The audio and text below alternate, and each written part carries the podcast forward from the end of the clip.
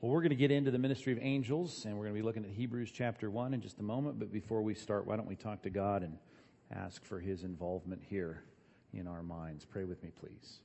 God, it is good for us to think about things that uh, are eternally true and things that are eternal. As you said, the things we can't see are the things that last. And so I pray as we focus our attention and shift our minds from whatever it was that we were dealing with today to think about these. Uh, beings that were created to glorify you, to bring glory to you, and in a particular way in serving us. Uh, that's a great and, and mind blowing thought. But I pray tonight as we get a better grasp on that, maybe think through uh, what we can think through and within the parameters of Scripture regarding these beings, that we would come away uh, encouraged and, uh, and, and uplifted and, and blessed just by the fact that you care so much about us. Uh, to have a whole army, a whole host of beings that are ready uh, to serve us. They've been dispatched to do that, and we want to get excited just about your love and your provision and your care in our lives in that way. God, we know everything doesn't work out in our immaturity the way that we would want in our lives, but we know that you are uh, working all things together for good to those who love God, to those who are called according to his purpose. So we want to celebrate that, knowing that a lot of the things that take place in our lives, even Daniel's exile, I think about that sitting there by the river, dealing with the problems of captivity and imprisonment and the grief of, of Jerusalem being uh, overtaken by a foreign army, all of those things leading to some of the most specific and exacting prophecies delivered through angelic beings about the coming of Messiah, the 70 weeks prophecy, so many others about Medo Persia and Greece and the coming Roman Empire, and all the things that you did to validate your word, all because uh, you cared about the nation, you cared about Daniel, you cared about the people that you were calling out, plucking out from the world and redeeming for your own possession. And so, God, we uh, want to celebrate even the left turns in life, even when we think that. Uh, as we think about your provision and your care and your protection, that you could do a lot more uh, on our want list, but really in the big picture, we know you're caring for us with a kind of wisdom that's far above ours. Your thoughts are definitely far above ours, and your plans are much better than we could ever conceive. So mature us even in that thought, God, knowing that you could change circumstances in a lot of ways, but you choose and design our lives in such a way as to bring maximum glory to you. So give us a, a, sense of that providence in our lives tonight and let us celebrate and respect and even admire uh, these beings that are dispatched to help us and to provide for us just exactly what we need to bring glory to you. In Jesus' name we pray. Amen. Amen. All right. We're going to talk about that. Our first subject will be derived from all that we can get, at least, out of that little verse there, the last verse of Hebrews chapter 1. So turn there if you haven't already, and let's look at Hebrews chapter 1. And as you scan through this, of course, there was so much uh, in the mind of the Jewish person uh, considering the claims of Christ that exalted in his mind the role of angelic beings. And of course, the argument of chapter 1 and even into chapter 2 is that Christ is far superior to any created angel. That's how it starts. Verse 3 He's the radiance of the glory of God, the exact imprint of his nature. Uh, he goes through all of these Old Testament quotes about angels. He wraps it up in verse 13 of which of the angels has he ever said, Sit at my right hand till I make your enemies a footstool for your feet? Of course, he hasn't. That's a rhetorical question. He's only said that to uh, his son, the monogenes, the unique one and only uh, Son of God. And so then he ends with this very clear and simple statement Are they not all ministering spirits sent out to serve for the sake of those who are to inherit salvation? This is a broadly stated verse. Verse 14 of Hebrews chapter 1, and we want to think it through, at least three of the main phrases here that should bring some sense of, of, of definition to what these angelic beings are all about. Are they not all ministering spirits? Uh, so many of these Greek words are important, uh, and I didn't take time to break these down on your worksheet or on the overhead. But I've told you there's two different words for minister in the Bible. One we get the word liturgical from, and the other one we get the word deacon from.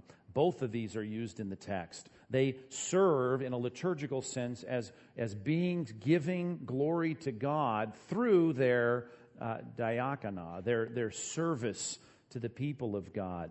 Uh, but the first thing we should focus on is the phrase sent out.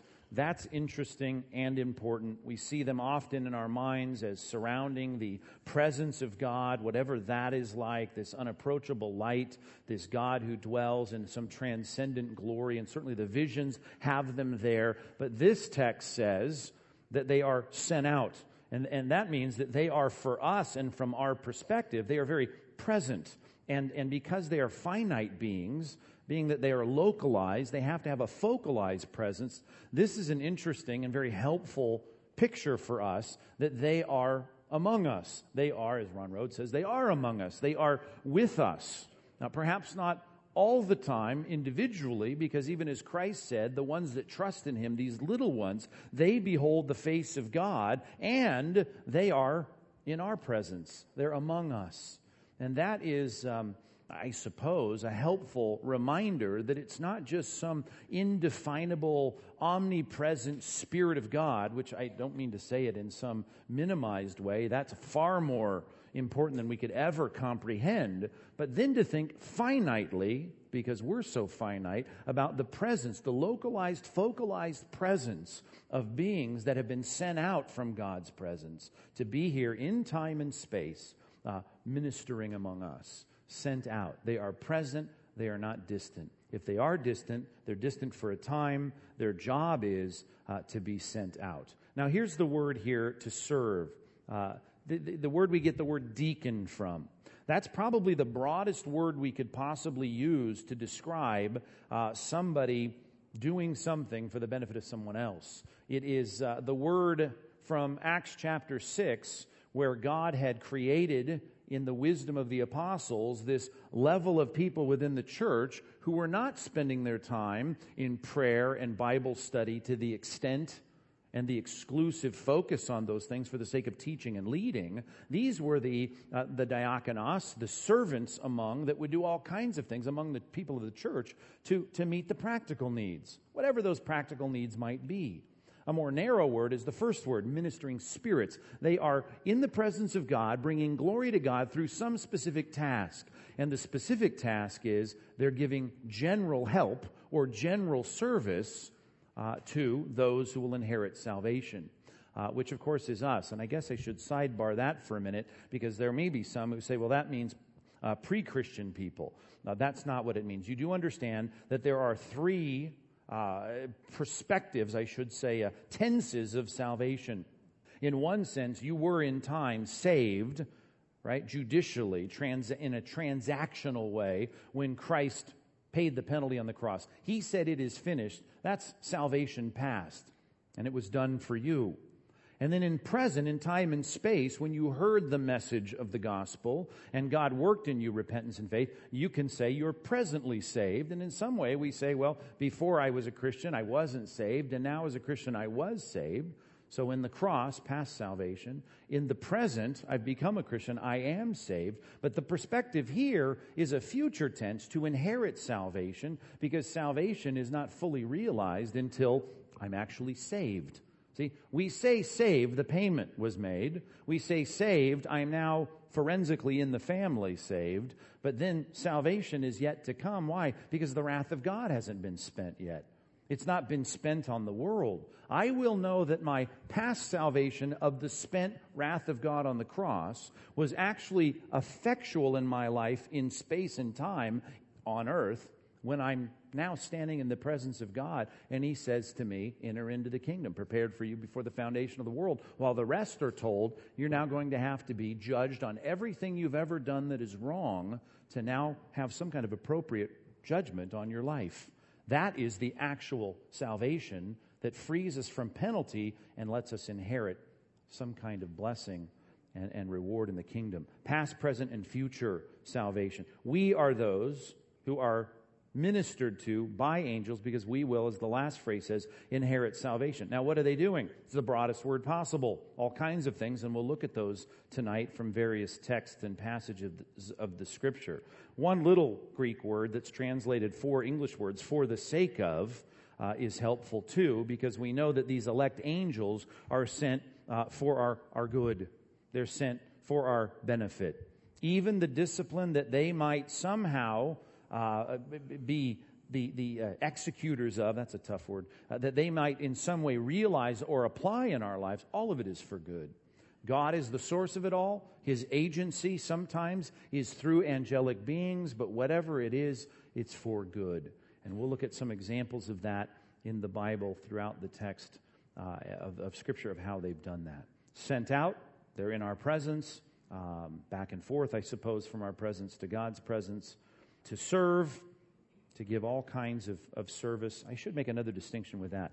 It is said of God and His Spirit that He serves us but the distinctions throughout the New Testament on the ministry of the Holy Spirit is usually on a much more profound level. That's why the spatial words in is, is used, that spatial word, that preposition. The Spirit is ministering in us. His conviction is in us right? His, his, the grieving of the Spirit is my spirit grieving His. The, the affirmation that I'm a child of God, Romans chapter 8, is in me. Uh, angels, we have in, just in terms of grammar, a more external description of their ministry. The short way to say that is what kind of service do they give? At least the pattern in the Bible is this they bring a kind of external service to our lives. God Himself, the third person of the Holy Spirit, uh, gives whatever internal ministry to our lives on a daily basis.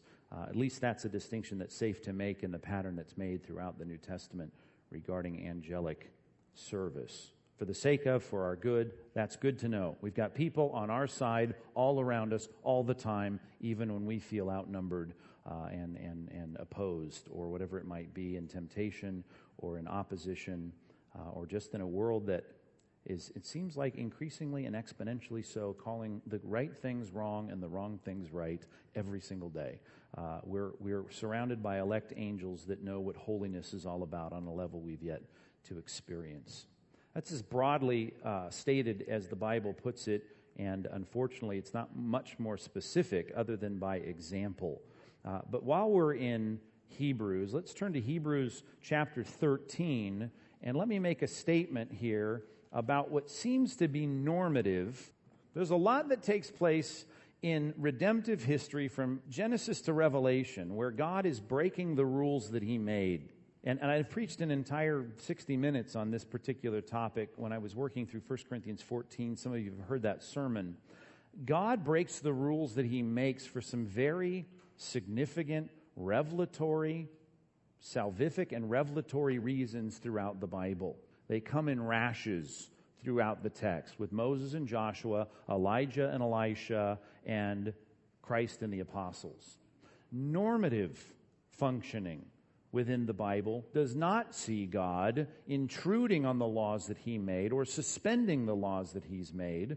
Uh, what we have throughout the Scripture normally is uh, things working within the sphere that they should. And we already got a hint in verse 14 of, of Hebrews chapter 1 that the sphere in which the, the angels minister is they are spirit, right?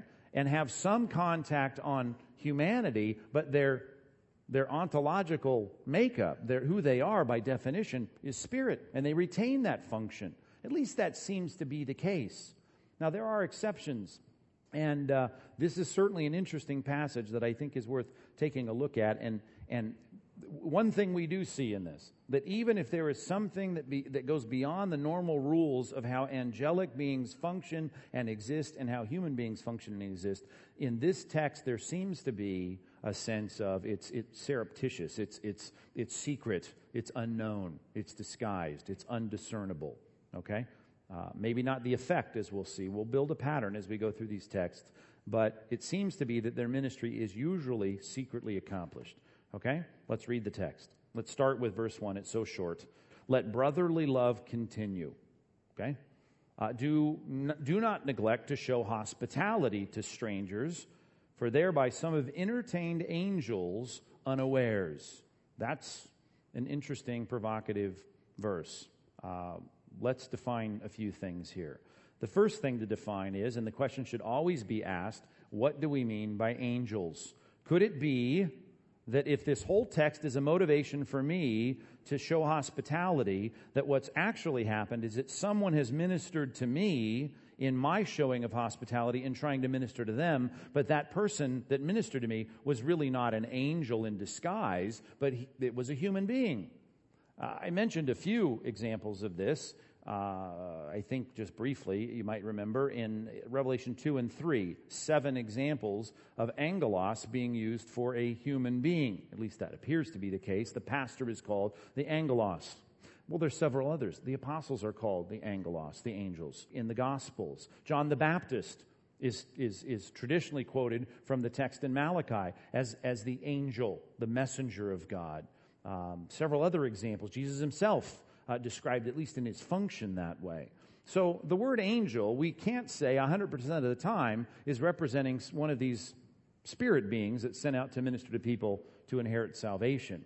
I do think that probably is what's going on in this text, but at least we should ask the question uh, because the passage would still work in that God ministered to us when I showed hospitality. But that's the word we also need to look at hospitality. The play on words not visible in English, but it's, it's so obvious in Greek. Phileo is, is one of the Greek words, as you know, for love. At least I hope you know. Agape is often used, phileo is often used. Phileo uh, can be translated love. Well, in this text, Xena or xenos, we might know that word, is, is a stranger, uh, not an insider. Okay? To, to love uh, an outsider, phileo xena, is to be open to bringing outsiders in. Someone who's not in my circle, I'm letting them in my circle. And then you can see why it often takes the meaning of someone's opening up their home to an outsider because my home is for my family. It's not for, you know, you. it's for my family. Uh, but when I show hospitality, I'm letting an outsider, someone who's not in my biological family, into my domain, uh, which is usually reserved for someone else. In verse number one, here's the play on words. Uh, he's commanding, first of all, phileo Delphia, Philadelphia. Let that menos, let it remain. Philadelphia means love the brothers. Okay? And that would be in, in, triggering in anybody's mind in the first century, certainly at, to a letter from an apostle to a church, it would mean you need to be within your church family, you need to be embracing, loving, accepting, being affectionate toward and inclusive of your brothers and sisters in Christ at your church. The next verse says now, playing on phileo as the root, phileo xena. Now, you should show that kind of inclusion to those that aren't in your church, who aren't the normal people you run with all the time. You need to show that kind of acceptance to outsiders. Let the outsiders in.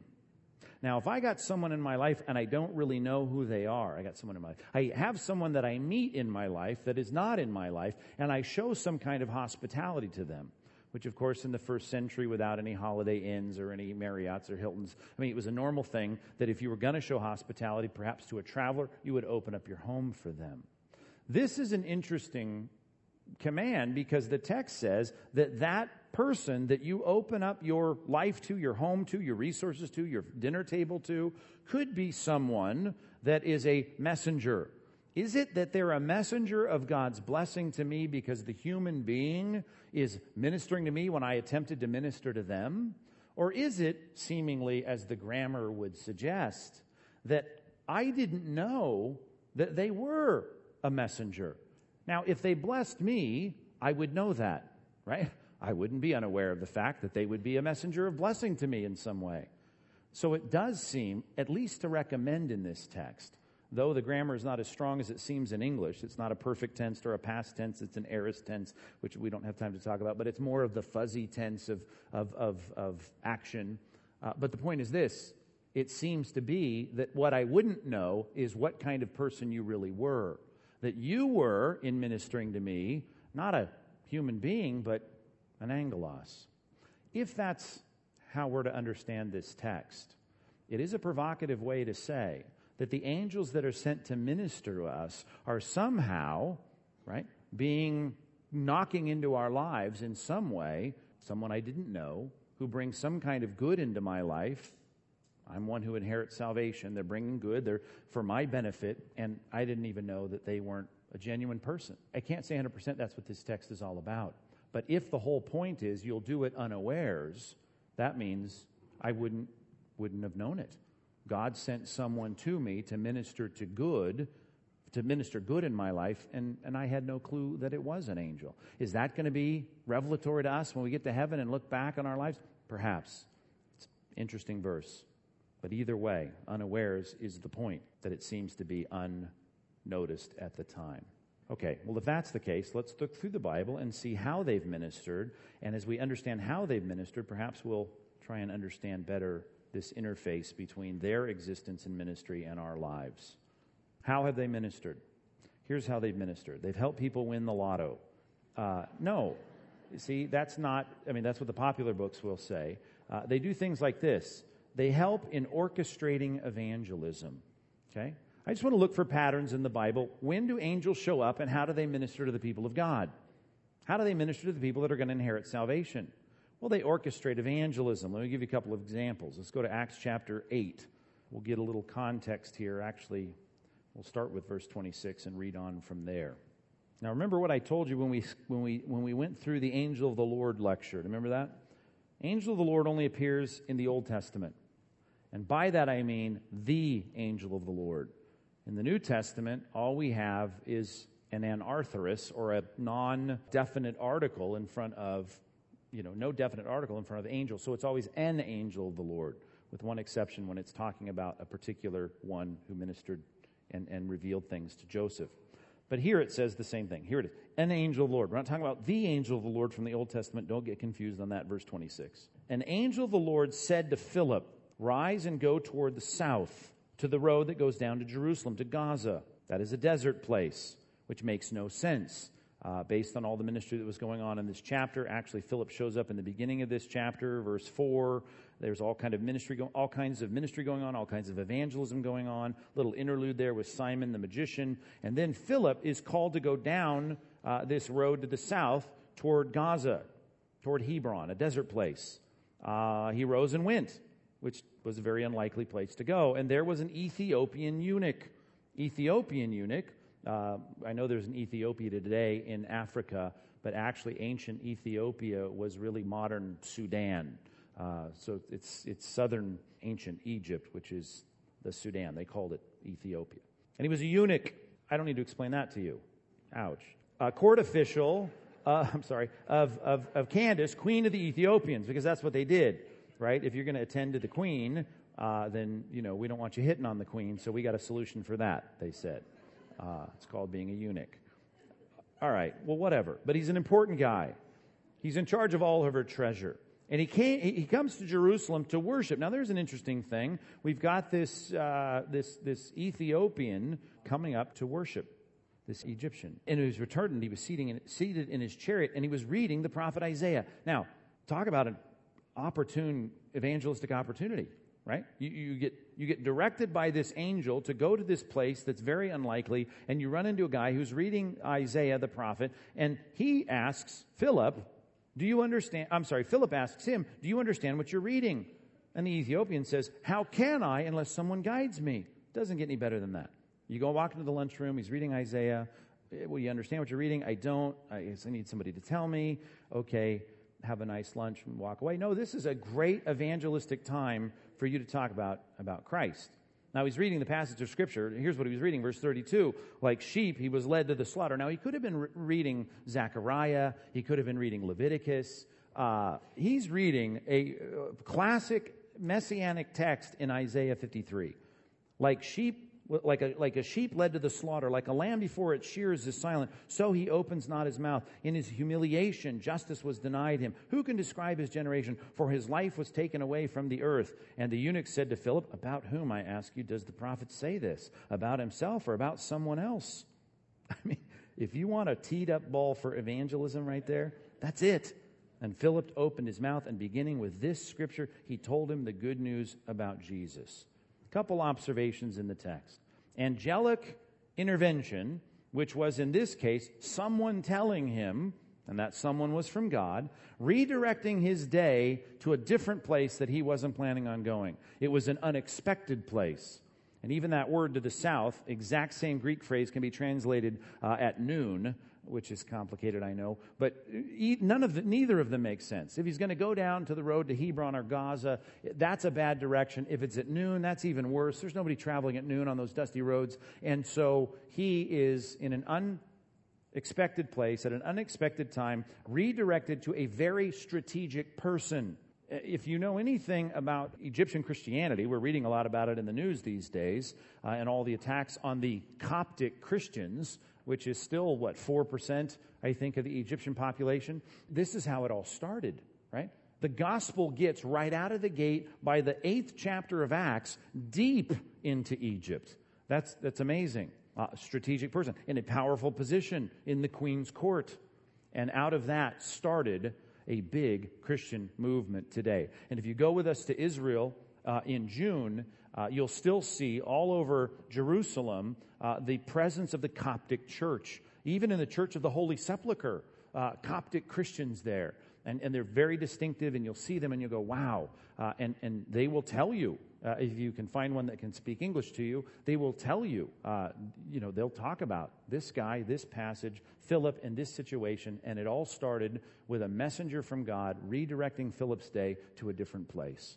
All I'm saying here, if we want to piece this together, and I'm not trying to get mystical or weird, but if there are situations where God is redirecting your day through some whatever, some person, some thing, some call, some business call, whatever it might be, and it directs you to an evangelistic opportunity. That is the kind of thing that angels are doing in the Bible. That's what they're involved with. Let's look at another example. Acts chapter 10, because we're close. Caesarea, verse 1. At Caesarea, there was a man named Cornelius, a centurion, who was known as the Italian cohort, a devout man who feared God with all of his household. He gave alms generously to the people and prayed continually to God. And at about the ninth hour of the day, he, he saw clearly in a vision an angel of God come and say to him, Cornelius.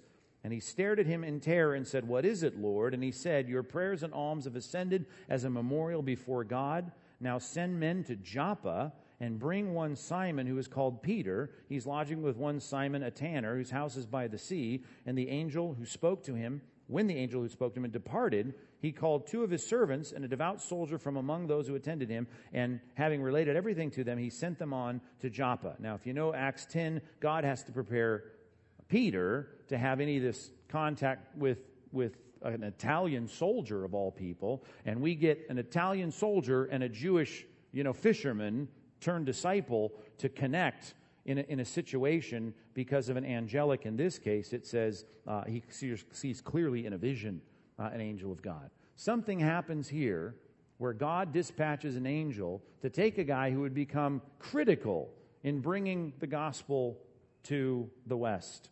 And he does it two chapters after bringing the gospel to the South. And it's all done because the angelic intervention sent out to lead this guy to Peter to be saved. And that's exactly what happens. Drop down to verse 22. I mean, as he recaps all of this, I mean, is it more than a vision? I don't know. Verse 22. And they said, Cornelius, a centurion, upright, God fearing man, as they report on this, who's well spoken by the whole Jewish nation, was directed by a holy angel to send for you to come to his house uh, and to hear what you have to say. Angel involved in what? The thing that God's concerned with evangelism. Directing an Italian soldier to a Jewish Peter. Peter then prepped by God to meet him another example. I could give you a couple others, but in the scripture, what I think we ought to say and recognize is that, that angels are concerned with what God's concerned with, and what they're dispatched to do is to advance the kingdom. At least that's one of the ways that they minister in orchestrating evangelistic uh, encounters. So I just want to say this to you and me tonight. You should take evangelistic cues seriously. It may be where heaven and earth are intersecting in your life and there are what we like to call one of the first sermons I ever preached. I remember way back in the day. I called I called it. Uh, it's not even recorded. Praise God for that. Uh, it was called God's Divine Appointments. And I remember preaching through Acts here to a bunch of college students about God's divine appointments without ever making this connection that I make now in angelology, that the angels are involved in that. And those divine appointments are sometimes orchestrated with perhaps, as we'll look back from heaven's perspective, some divine angelic markers to direct us to evangelism. So, next time you find yourself in a situation where the door is open for the gospel, you need to look at that and go, wow, God is concerned with me sharing the gospel. And perhaps some of the key players in getting me to this place were angelic messengers in one way or another, giving me an opportunity to advance the gospel even further. Letter B, supplying necessary provisions supplying necessary provisions. I guess I should add to all of these subpoints, I guess you could do this, doing all of these things, and you might want to put this in parentheses, when no one else would, okay? Or no one else could. In the case of directing Philip to go and, and take a dusty road south to nowhere, it'd be like you, you know, I don't know, t- taking a trip down a road you would never ever go down. It, it, no one would tell Philip to go there. No one would tell, tell Philip to go there because no one would know that a key guy who's going to be powerful and winning uh, Egyptians to Christ are is there and would never know that he would be reading Isaiah. So the angelic beings would know that and they were then in that position to do it. And you could say the same thing here. Supplying necessary provisions. Now, in our urban life or suburban life, that may not be a situation that, you know, we'd find ourselves in very often. But in this kind of setting, geographically and historically, we find in the Bible angelic beings providing necessary provisions when no one else would or no one else could. Uh, let's look at our first example back in Genesis 21. We've encountered this before as we looked at some of our word studies on angels, but let's look at the text here and think through what this angel is actually doing here with Hagar and Ishmael. Genesis chapter 21, start in verse 17. And God heard the voice of the boy. What's going on here? Right? Been, been driven out. Sarah can't handle it. Bad plan to start with, having kids with your, you know, maid. All of this was, you know, at least humanly speaking, a, a mess. So off they go. The boy's crying. They're going to die. They don't have anything to eat. They have no provision. They have no water. And an angel of God called Hagar from heaven, this is verse 17, and said to her, What troubles you? Duh. I mean, you know, sometimes it's just to clarify our needs, right? Give us clearly what, what, what's going on. What troubles you, Hagar? Fear not, for God has heard the voice of the boy. Where is he? Lift up, up, I'm sorry, verse 18, up, lift up the boy, and hold him fast with your hand, for I will make him into a great nation. And then God opened her eyes, and she saw a well of water. And she went and filled the skin with water and gave it to the boy to drink. And God was with the boy. He grew up. He lived in the wilderness and he became an expert with the bow. This example of an angel in this text is an angel providing sustenance for Hagar and Ishmael because otherwise there was no one else to do it and there was nobody else who could do it. And so there was a provision, a direction, some leading to a source of sustenance so that this boy could live and God could carry on his plan, which in many ways ended up pitting two nations against each other. Okay? Clear. Water, need water. You can't live without water. Let's go to 1 Kings chapter 19. 1 Kings chapter 19. And you could see, by the way, in a different setting, when you're not in the wilderness without a well and without water, you could still have the kind of intervention that God can give God can give through angelic beings to open up opportunities to provide resources, even though they may be plentifully supplied in a suburban setting. There still needs to be means to buy them, means to get them, the ability to provide sustenance when there's absolutely no other way to have it done. 1 Kings 19. This is Elijah. You remember the story, verse 1 Ahab told Jezebel all that Elijah had done and she didn't like it, and how she'd killed all the prophets with the sword. So Jezebel sent a messenger to Elijah saying, So may the gods do to me, and more also, if I do not make your life as the life of one of them by this time tomorrow. So you've got 24 hours to live. Very powerful, evil woman uh, is after the life of the prophet Elijah. Then he was afraid. Even the godly leaders of Israel have feet of clay. And he arose and he ran for his life. And he came to Beersheba, which belongs to Judah, and he left his servant there. But he himself went about a day's journey into the wilderness. He's running far away as he can possibly get. He came and sat down under a broom tree, and he asked that he might die. That happens too. Some of the leaders want to die. Um, saying, It is enough now, O Lord, take my life, for I am no better than my fathers. And he lay down and slept under the broom tree. He wanted God to take his life. And behold, an angel touched him, hey, buddy, and said to him, Get up and eat. Arise and eat. And he looked, and behold, there was at his head a, caked, a cake baked on hot stones and a jar of water. I mean, that spells hamburger, fries, and a Coke, right? I mean, that's the ancient uh, fast food. And he ate and he drank and he lay down again. And the angel said, Hey, buddy, uh, Come on. Second time, the angel of the Lord touched him and said, Wake up, arise, and eat, for the journey is too great for you. And he rose and he ate and he drank, and he went in the strength of that food 40 days and 40 nights to Horeb, the Mount of God. Interesting story in this text. You got a guy who's running, wants to die, sits under a tree. God's not done with him yet. God sends a messenger to keep him alive, and Elijah survives. Uh, here's provision that wouldn't otherwise be supplied as he ran himself uh, deep into the desert to die. Matthew chapter 4, verse 11. You remember this text? This is the Matthew's account of the temptation of Christ in the desert. Now, again, it's not the only temptation he faced, as Hebrews points out, but it's the classic showdown at the beginning of his ministry. He's led by the Spirit, verse 1, into the wilderness to be tempted. He fasted for 40 days and 40 nights. Uh, and the understatement of Matthew 4, he was hungry. Makes sense. And the tempter came and said, If you're the Son of God, command these stones to become loaves of bread. And you know this, there's so much to preach here. But he goes on and on and on. Drop down uh, to verse 9 said, All these things I will give you. Fall down and worship me. The Lord said, Begone, Satan, for it is written, You shall worship the Lord your God, and him only shall you serve. The devil left him, and behold, angels came and were ministering to him. The assumption here in this text, a lot like the Old Testament examples that I've showed you, is that there is some kind of provision given to Christ through messengers that come to give him what he needs. After the fasting is over, after the, the showdown is over with, with Satan, after this very symbolic and representative temptation is conquered, here he gets food in the desert through the angelic hosts. Jesus survives. I guess you need to see this in situations which we don't find ourselves in perhaps when it comes to the sustenance of life. But even though they may be three or four steps removed, and, you know, am I going to die if this doesn't happen? We ought to, as we think about the, at least the recorded pattern of ministry of angelic beings, that God is using heaven's messengers to provide avenues of provision. And when you see avenues of provision, you ought to be thankful to God for them.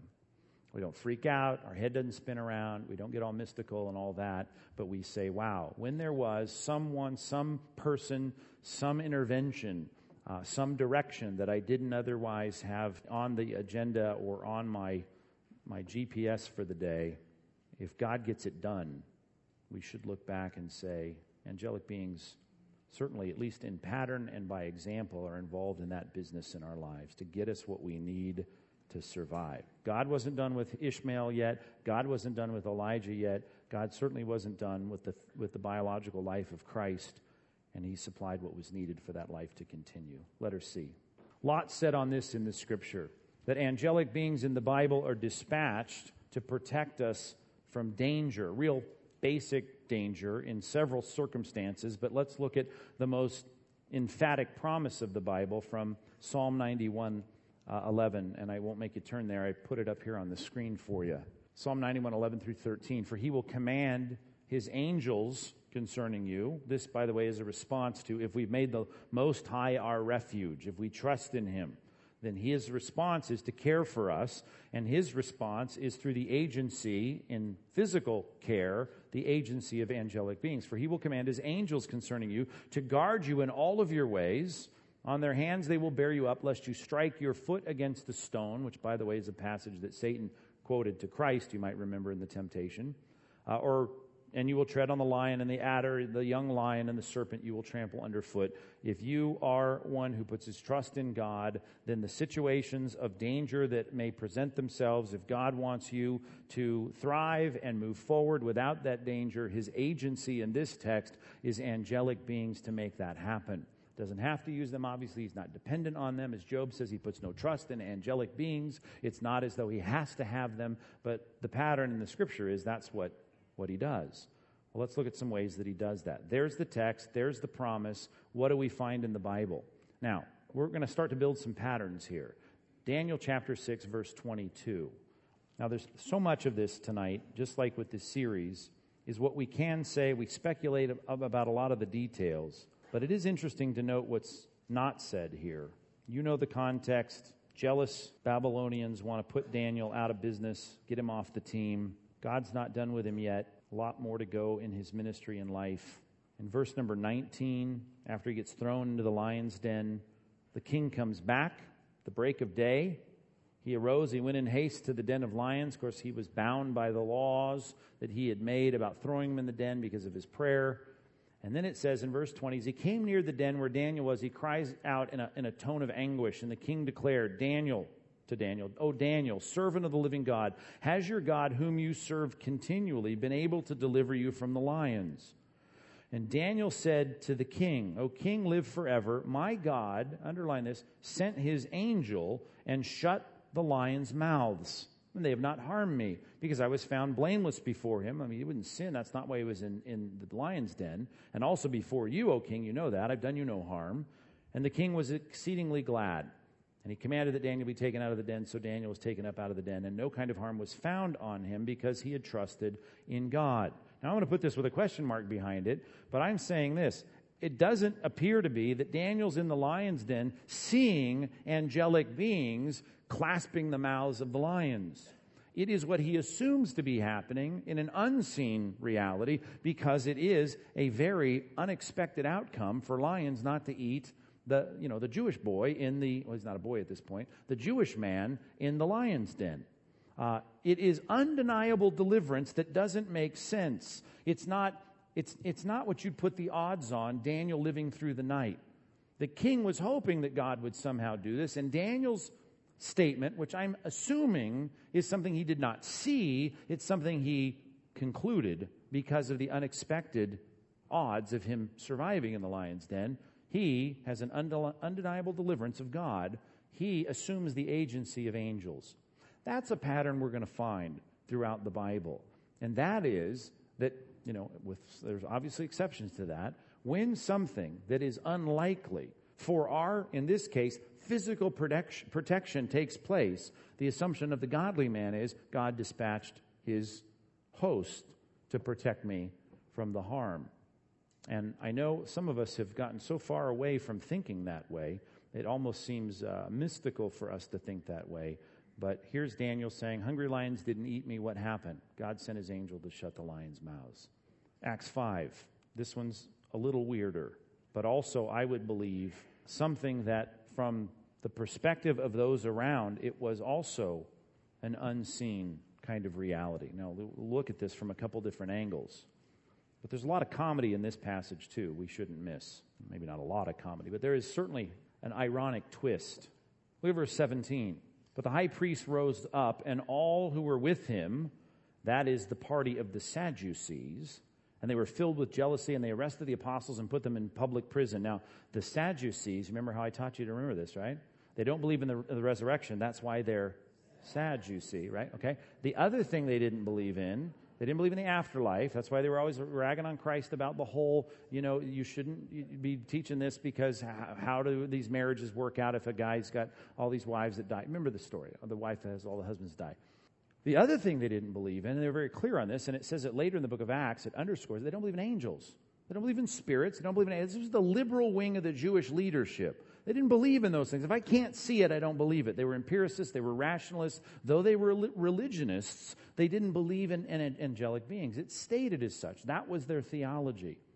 So it's ironic that the Sadducees throw the apostles in prison, and look what happens in verse 19. During the night, an angel of the Lord opened the doors of the prison and brought them out and said, Go stand in the temple and speak to the people the words of this life. Interesting phrase there capital L in the ESV, and I think rightly so. There's an interesting grammatical statement here that Christianity is life, which would be a great sermon theme to talk about. Verse 21.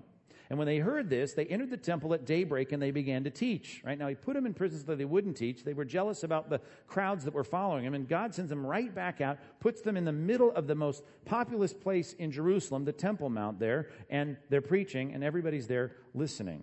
Uh, now the high priest came, and those who were with him, the Sadducees who didn't believe in angels, and they called together the council and all the senate of the people of Israel, and they sent to the prison to have them brought. They don't know what's happened yet.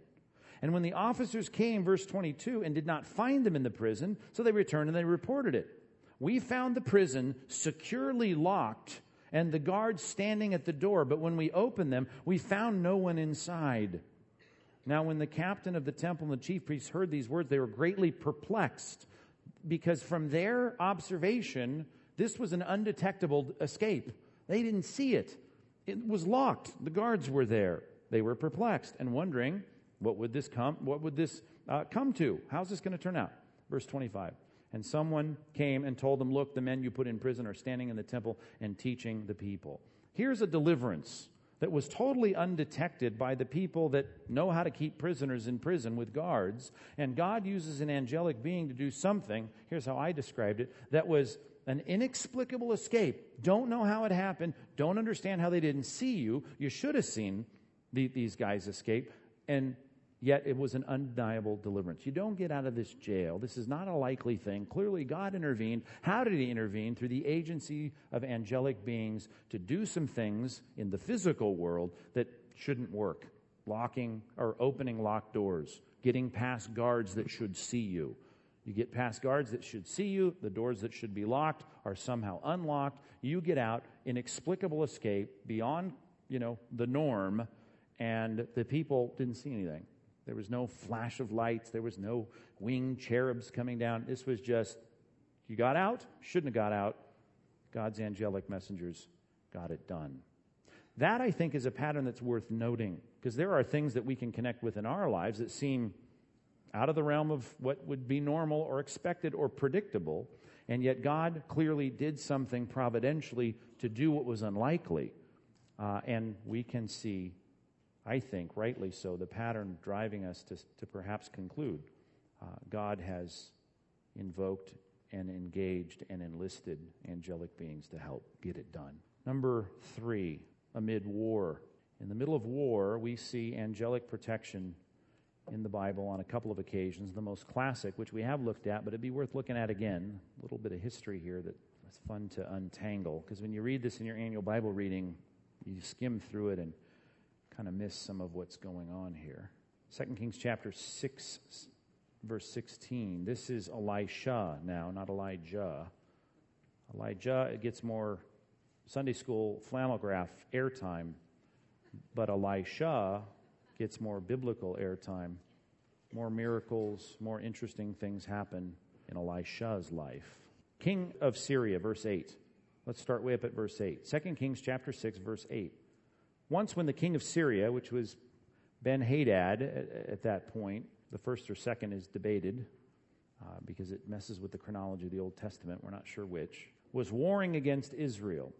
Uh, he took counsel with his servants, saying, At such and such a place uh, shall be my camp. But the man of God sent word to the king of Israel, who was Joram at that point, be worth just for Sunday school's sake to throw up in our minds. You got 20 kings of the south, 20 kings of the north, got the division of the kingdom, Jeroboam, Rehoboam. You've got uh, nine dynasties in the, in the northern kings. This is the fourth dynasty, Omri's dynasty, Joram or Jehoram. It's spelled two different ways in the Bible. How many dynasties in the south, by the way? Right? There's only one. Why? Because David has to get to Christ, right? So David's line goes in the south. Joram's the king. So the king of, this is the north. I just want to make that clear. This is not the south one of the differences between First and Second Kings and First and Second Chronicles is that First and Second Kings bounces back and forth. It's harder to read between northern tribes and southern tribes, the northern kingdom and the southern kingdom, Samaria and Jerusalem, all of that. Chronicles only covers the southern kingdom, the line of David. Man of God sent word to uh, Joram, "Hey, beware that you do not pass this place, for the Syrians are going down there." And the king of Israel sent to that place about which the man of God told him. Thus he used to, thus he used to warn him so that he saved himself there more than once or twice. Kept happening. And the mind of the king of Syria, Ben-Hadad, was greatly troubled because of this thing. I don't get it. What's going on? He calls his servants together and he says, uh, will you not show me who of us is for the king of Israel? Where's the traitor? Where's the, where's the mole, the snitch, right? There's somebody's got to be telling these people this. They keep outsmarting us. And one of his servants said, No, no, my lord, O, o, o king, but it's Elisha, the prophet, who's in Israel. He tells the king of Israel the words that you speak in your bedroom, which no one hears and no one bugs, you know, your, your bedroom. And, and he said, Go and see where he is, that I may seize, send and seize him.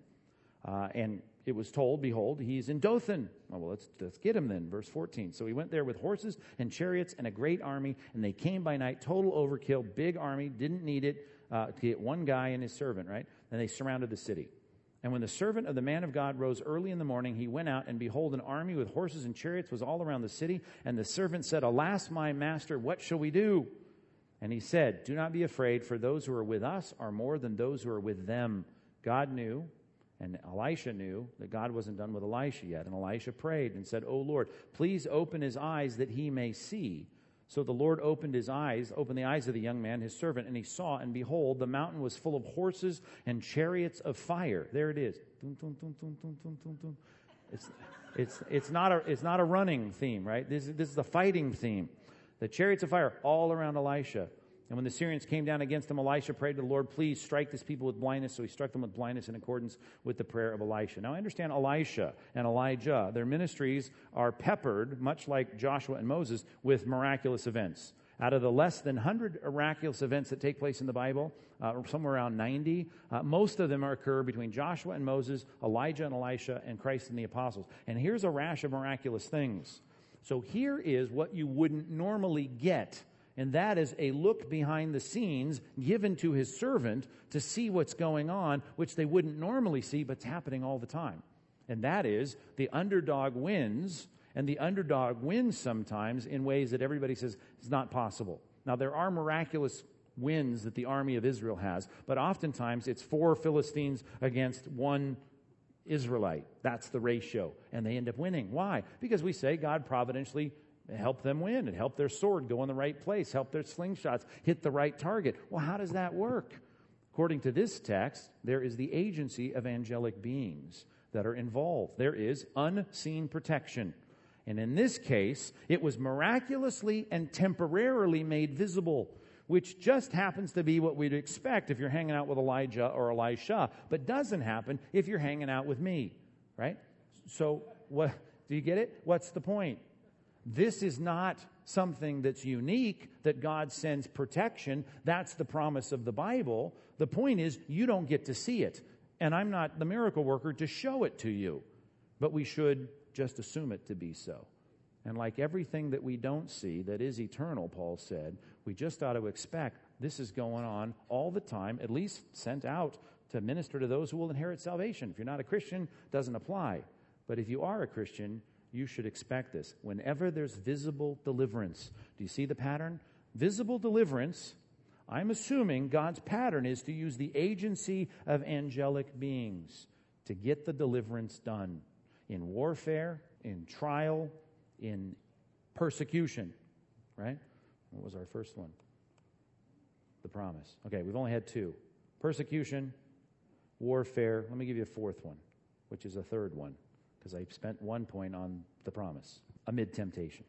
Let's talk about that. This is worth looking at too. It's Sunday school hour. All our old Sunday school stories coming back to us. This one's worth telling too. There's so much comedy. Well, I shouldn't say that. There are some ironic things that happen in these Old Testament stories. Let's look at Numbers chapter 22 again. The punchline is verse 22, but let's get some context. At least read beyond that. Let's start in verse 21. Amid temptation. Balaam, you may not say, wow, Balaam, God's concerned about his temptation. Yeah, God's going to use Balaam. Balaam, you remember, is, is he's the spirit, spiritual guru for hire. Let's just leave it at that. And so Balak, uh, he wants to hire him to go curse the Israelites.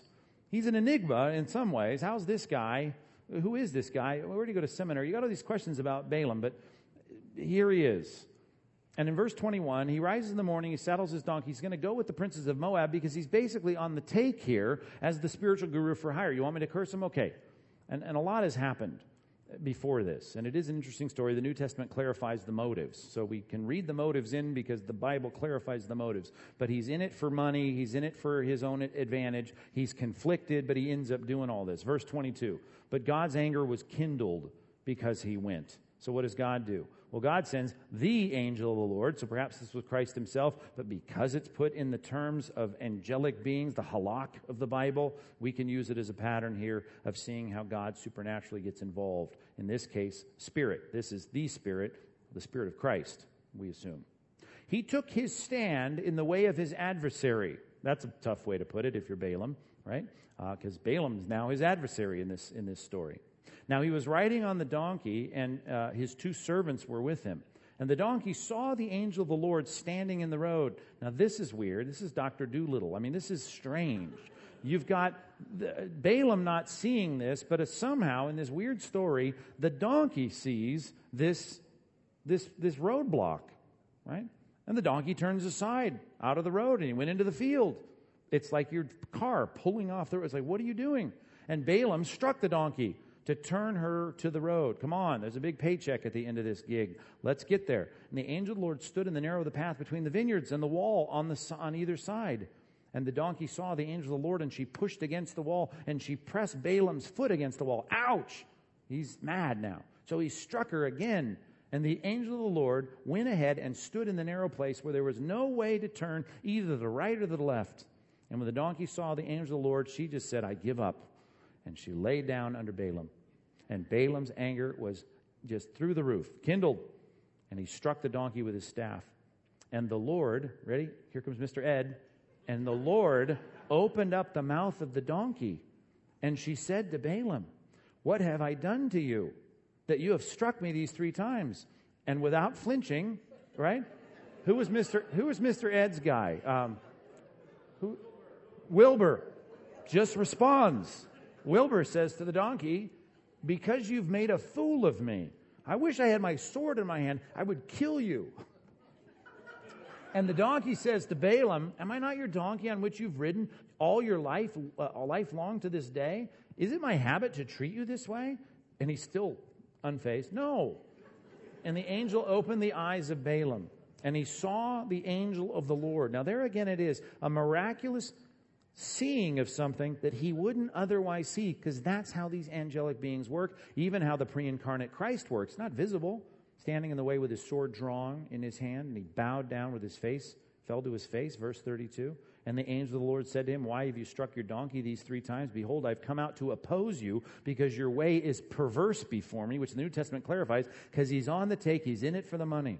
And the donkey saw me and turned aside before these three times. If she had not turned aside from me, surely just now I would have killed you and let her live. You want to kill your animal? I would have killed you. And Balaam said to the angel of the Lord, I have sinned, for I did not know that you stood in the road against me. Why? Because you don't see angels. Now, therefore, if it's evil in your sight, I'll turn back. Now, this is the weird thing about the whole story in Numbers 22 uh, and 21 and 23 and on to the end of Numbers, where there's a reprise of this theme. Um, the angel of the Lord said to Balaam, No, go with the men, but speak only the word that I tell you. So Balaam went on with the princes of Balak. The Moabites wanted to hire him, and, and God wanted to use Balaam in a particular way, but Balaam's motives kept getting mixed, and he wanted to do it for the money and the riches, which initially he said no. But the whole point was, No, I want you to go. I just don't want you to go for the reasons you're going. And so I'm stopping you. And now he says, Fine, I'm going to tell you to go, but you're doing this for me, not for them. And of course, he can't curse Israel. He ends up blessing Israel, which infuriates Balak. And on goes the story. What do we learn here? We learn there's unseen protection, which again, I understand it's a miraculous text where God shows what's unseen, which is not the norm. And if you're, you know, if you're there in, in redemptive history, God may do that. But us today in Orange County, probably not going to happen, right? The unseen protection is miraculously and temporarily made visible. And what you see is visible deliverance, at least for a time. Balaam turns back from wanting to make a buck on a spiritual gig and he, he gets his motives right. Temptation, warfare, persecution, whatever it might be, when you see visible deliverance, when there's protection from anything, you need to thank God. And you need to even perhaps imagine God in his economy may have used intermediaries, agencies, angels to get that done. And we've all got stories of deliverance, do we not? Physical deliverance. And we might have to sit back one day from heaven's perspective and see things about that that we couldn't see now. But we understand that God's pattern is to protect his people, the people that will inherit salvation, and he protects us in a lot of ways where angelic beings get involved. Letter D. That was interesting. This is even more interesting. They are attending people at death. Hmm. Number one, they are chaperones for a person's spirit. At least, now again, this is a lot of speculation. All I can say is this has happened. That's why I worded this whole thing. This is how they've ministered. I'm assuming because Christ puts it this way without qualification, it is the norm. I assume it. Christ tells the story in Matthew 16 of the rich man and Lazarus. You don't need to turn there for the one line. I'll just read it. Verse 22, he says, The poor man died and was carried by the angels to Abraham's side. I've been to a ton of funerals and no one leaves if the them is the body. We're not the body. We live in a body. We are a spirit. We live in a body. When a story or explanation from Christ is told about someone leaving at death and the body stays, clearly, I mean, that's just obvious Christian theology. That's what we believe. We are software in hardware. Hardware stays, software goes. And this text says when the software goes, at least this this, this description of Christ as he makes it, the software, the spirit, is carried by the angels to its destination, his destination, her destination. That I can't say any more about because I have no other biblical data on it. But that's the example. So I'm assuming this that when you die, I'm assuming this, uh, you will be now in their domain. Why? Because you've left the physical domain for a time. You're naked, Paul says, 2 Corinthians chapter 5, for a while. You're without your body. Now, in that realm, you meet up with some kind of chaperones, let's call them, to take you to wherever you're supposed to go. Uh, in that case, in that day, to hang out with Abraham. And perhaps he's where we're going to be, I trust, as well. Now, there's another interesting thing. We've already looked at this verse, but we should at least pull it back into our minds again. And if you're going to struggle with this, you may want to look at it. Jude chapter 9. There is an angelic concern for the body. Again, this is, I'm presuming, I'm assuming some things. I know, at least in this case, there was a concern for Moses' body. That's what I know. I am assuming that, I mean, perhaps this was a unique case. I don't know. There is a concern of angelic beings for the deceased body. There are two parts to us. Both of them are important to God our body, our spirit. Spirit gets attended to by angelic beings. And at least in this text, when Moses died, Deuteronomy 34 tells us this is interesting that the Lord buried him. Jude 9, which is, I know if, you're, if you are well read, you know that this story is a reprise, a summary of something found in what we call the Old Testament pseudepigrapha which is a set of intertestamental writings done by Jewish folks, retelling, recasting the stories of the Old Testament. And they take Deuteronomy 34, at least they believe that they do. We have most, we have a lot of pseudepigraphas. These stories, in what's called the Assumption of Moses and the Testament of Moses, we don't have this story. He got it from that. We assume he gets it from that because there's certainly enough of the existing documents, which there's not a lot. We have a few manuscripts of the, of the Assumption of Moses. But there's enough there to lead us to recreate the story of this text that Jude is referring to, which because he's referring to it, apparently this has happened. And in verse number nine, it says, The archangel Michael contended with the devil and was disputing about the body of Moses. Now, his point is to say, even Michael didn't presume to pronounce a blasphemous judgment like the false teachers are going around doing. But he, they, they, but he said, Michael said, the Lord rebuke you. But that's the point he's making. But what he's referring to is an argument over the body of Moses. Now, you guys think I'm on a whole kick to, I don't know, to sell caskets or something. I'm not. But the trend that we've seen in our day to cremation, I do think we need to stop and say, what are we doing? Uh, and you've heard me go off on that before, some of you. I have no vested interest in this. I don't own a funeral home. I don't do embalming on the side. I'm just, I'm just looking at the text and as a pastor having to deal with people who, who have loved ones die. And if God's going to bury a body, which Deuteronomy 34 says, and if the pattern in Scripture is burying a body, I just think we should safely stick with that. And even in this text, I know there's a concern about the body. They don't go, oh, he's gone, doesn't matter the angelic being, in this case, the archangel Michael, is concerned about the internment of Moses' physical corpse. Okay? Why? Well, perhaps because we even see angelic beings involved at the resurrection. Now, again, all I can say is that these things are stated. I can't say this is the norm for the future, but I assume so, at least in this case, because it's a prophetic statement about the future. It does speak of Israel, but let's at least look at it and and think it through, at least to show the connection. At that time, Daniel 12:1. That time shall arise Michael, the great prince, who has charge of your people. Okay? Now we're talking about future, we're talking about Michael, we're talking about his oversight of the Jewish people. And there shall be a time of trouble, such as never been since the nation until that time. Time of Jacob's trouble, it's called elsewhere. But at that time, your people will be delivered, everyone whose name shall be found written in the book. And many of those who sleep in the dust of the earth shall awake and come to everlasting life, and some to shame and everlasting contempt. And if you want to grammatically in Hebrew chart out this passage, this all comes under this, this heading of the prince who has charge of your people shall arise. He's got some things here to do.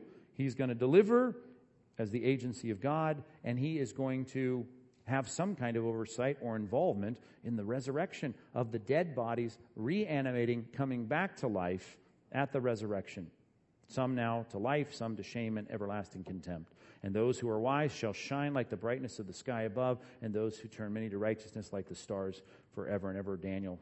Okay, this isn't for this time, it's for the time of the end. But you see angelic involvement, at least in Israel, at least Michael, over the resurrection of the Jewish saints, and that is a picture that at least makes me think okay, there's involvement at my death, separation of body and spirit, angelic involvement, escorting my spirit to wherever it needs to go, uh, some kind of concern for my body and its internment, and then some kind of oversight or involvement, or at least their presence and cheering, I don't know, of my reuniting of body and spirit. There's not a lot of data on that. I'm not going to die on that hill. I'm just going to say that's what we find in the scripture as it relates to our future. Uh, or at least it seems to be that some statements that lead us to believe uh, they're attending people at their death. So, I don't know, I put it this way since I started a pattern, we should be really thankful to God for his post-mortem provision in our lives. He's going to take care of us when we die, and he will utilize, it seems to appear to me, at least my educated guess is, he will utilize angelic beings to do all the post-mortem plan He has for mo- both in my life, body and spirit. Does body decay? Absolutely. I've had all those questions. If you're new to this discussion, you can go. I think I've done blogs on this and everything, so you can look that up. Or I can repeat it afterwards when you come up to talk to me about cremation. Let's end with a warning. It's a good one, though. It's not a bad one. Don't become obsessed with angels. Even tonight, there's enough for you to think, wow, they're present, they're sent out to help me. There's help in my life that I see. I want to connect the dots. I want to see them. I want to meet them. I want to talk to an angel. Let's get into angels. Don't become obsessed with angels. Here's one reason why, letter A, real quick, because infatuation with angels is a symptom of heresy in the Bible. I'll just read it for you Colossians 2 18 and 19. It says there are those who insist on asceticism, right? That's one group of people. And there are people that worship angels and then eh, this is connected to that. They go into detail about visions. They're puffed up without reason by a sensuous mind, not holding fast to the head, who is Christ, nourished and knit together the joints and ligaments that grow into the growth that is from God. The point is, our focus is on Christ. Our obsession is not on angels. That should be our focus. Our focus is on Christ. Our obsession is not with angels. And it shouldn't be about trying to figure out visions and to go into details about what I think I dreamed last night. Maybe it be a vision. Maybe there was an angel trying to guide me into an evangelistic opportunity. Stop.